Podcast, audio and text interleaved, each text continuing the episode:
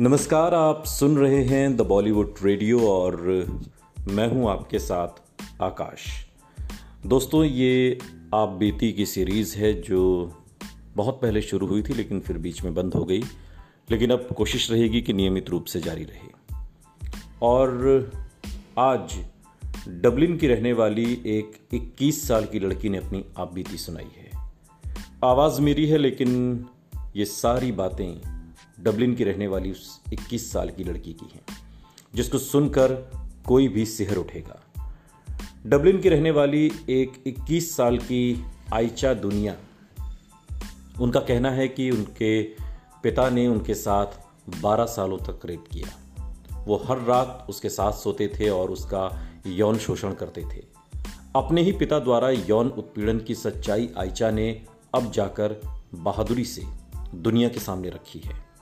आयचा का कहना है कि उसने अपनी आप बीती इसलिए बताई ताकि दूसरी लड़कियों की मदद हो सके। 2018 में आयचा के पिता को अपनी ही बेटी के साथ बार बार बलात्कार करने के आरोप में 15 साल की जेल हुई। पिता ने यह स्वीकार किया कि उसने अपनी बेटी का यौन शोषण किया है। दोषी पिता ने जज के सामने कहा था कि वो अपनी बेटी को रात में अपना साथी मानता था। दोषी पिता को सेंट्रल क्रिमिनल कोर्ट में जनवरी 2006 से दिसंबर 2017 तक की तारीखों में बेटी के साथ रेप, यौन उत्पीड़न और 21 केसों में दोषी ठहराया गया था। वहीं जून 2016 से दिसंबर 2017 की तारीखों में अपनी बेटी को नुकसान पहुँचाने के तीन मामलों में भी दोषी ठहराया गया और फिर 2018 में 15 साल की सजा सुनाई गई।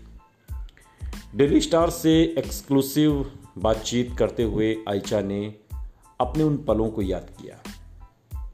और बताया कि मेरे पिता तीन चार साल की उम्र से ही मेरा यौन उत्पीड़न कर रहे हैं।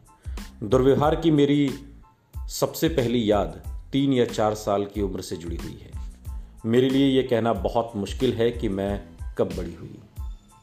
आप एक समय रेखा तय नहीं कर सकते। मैं एक बहुत ही हंसती खेलती बच्ची थी, लेकिन उस उम्र में मेरे पिता ने जो मेरे साथ किया, उसने मुझे एक चुपचाप और उदास रहने वाली लड़की बना दिया। आयचा ने कहा कि मेरे पिता ने 12 सालों तक मेरा लगातार रेप किया। मेरे 14 साल के होने के पहले मेरे पिता मेरे साथ यौन उत्पीड़न महीने और हफ़्ते में मौका पाने पर करते थे। लेकिन मेरे तेरह चौदह साल होने के बाद वो हर रात मेरे साथ यौन उत्पीड़न करते। ऐसा कभी नहीं होता था कि मैं उनके दुर्व्यवहार का शिकार न हुई हूँ। आयचा ने यह भी बताया कि जब उसके पिता को एक बार गर्मी के मौसम में लगा कि मैं गर्भवती हो गई हूँ तो उन्होंने एक महीने तक मेरा यौन उत्पीड़न नहीं किया। इसी बहाने मुझे थोड़ी सी राहत मिली, लेकिन जैसे ही मेरे पिता को इस बात की भनक लगी कि मैं अब प्रेग्नेंट नहीं हूँ तो उन्होंने फिर से यौन उत्पीड़न शुरू कर दिया। आपको बता दें कि कोर्ट में जज ने अपना फैसला सुनाते हुए इस बात का ज़िक्र किया था। आयचा ने कहा कि मेरे पिता की हैवानियत इस कदर बढ़ गई थी कि वो यौन शोषण के दौरान बहुत हिंसक हो गए थे।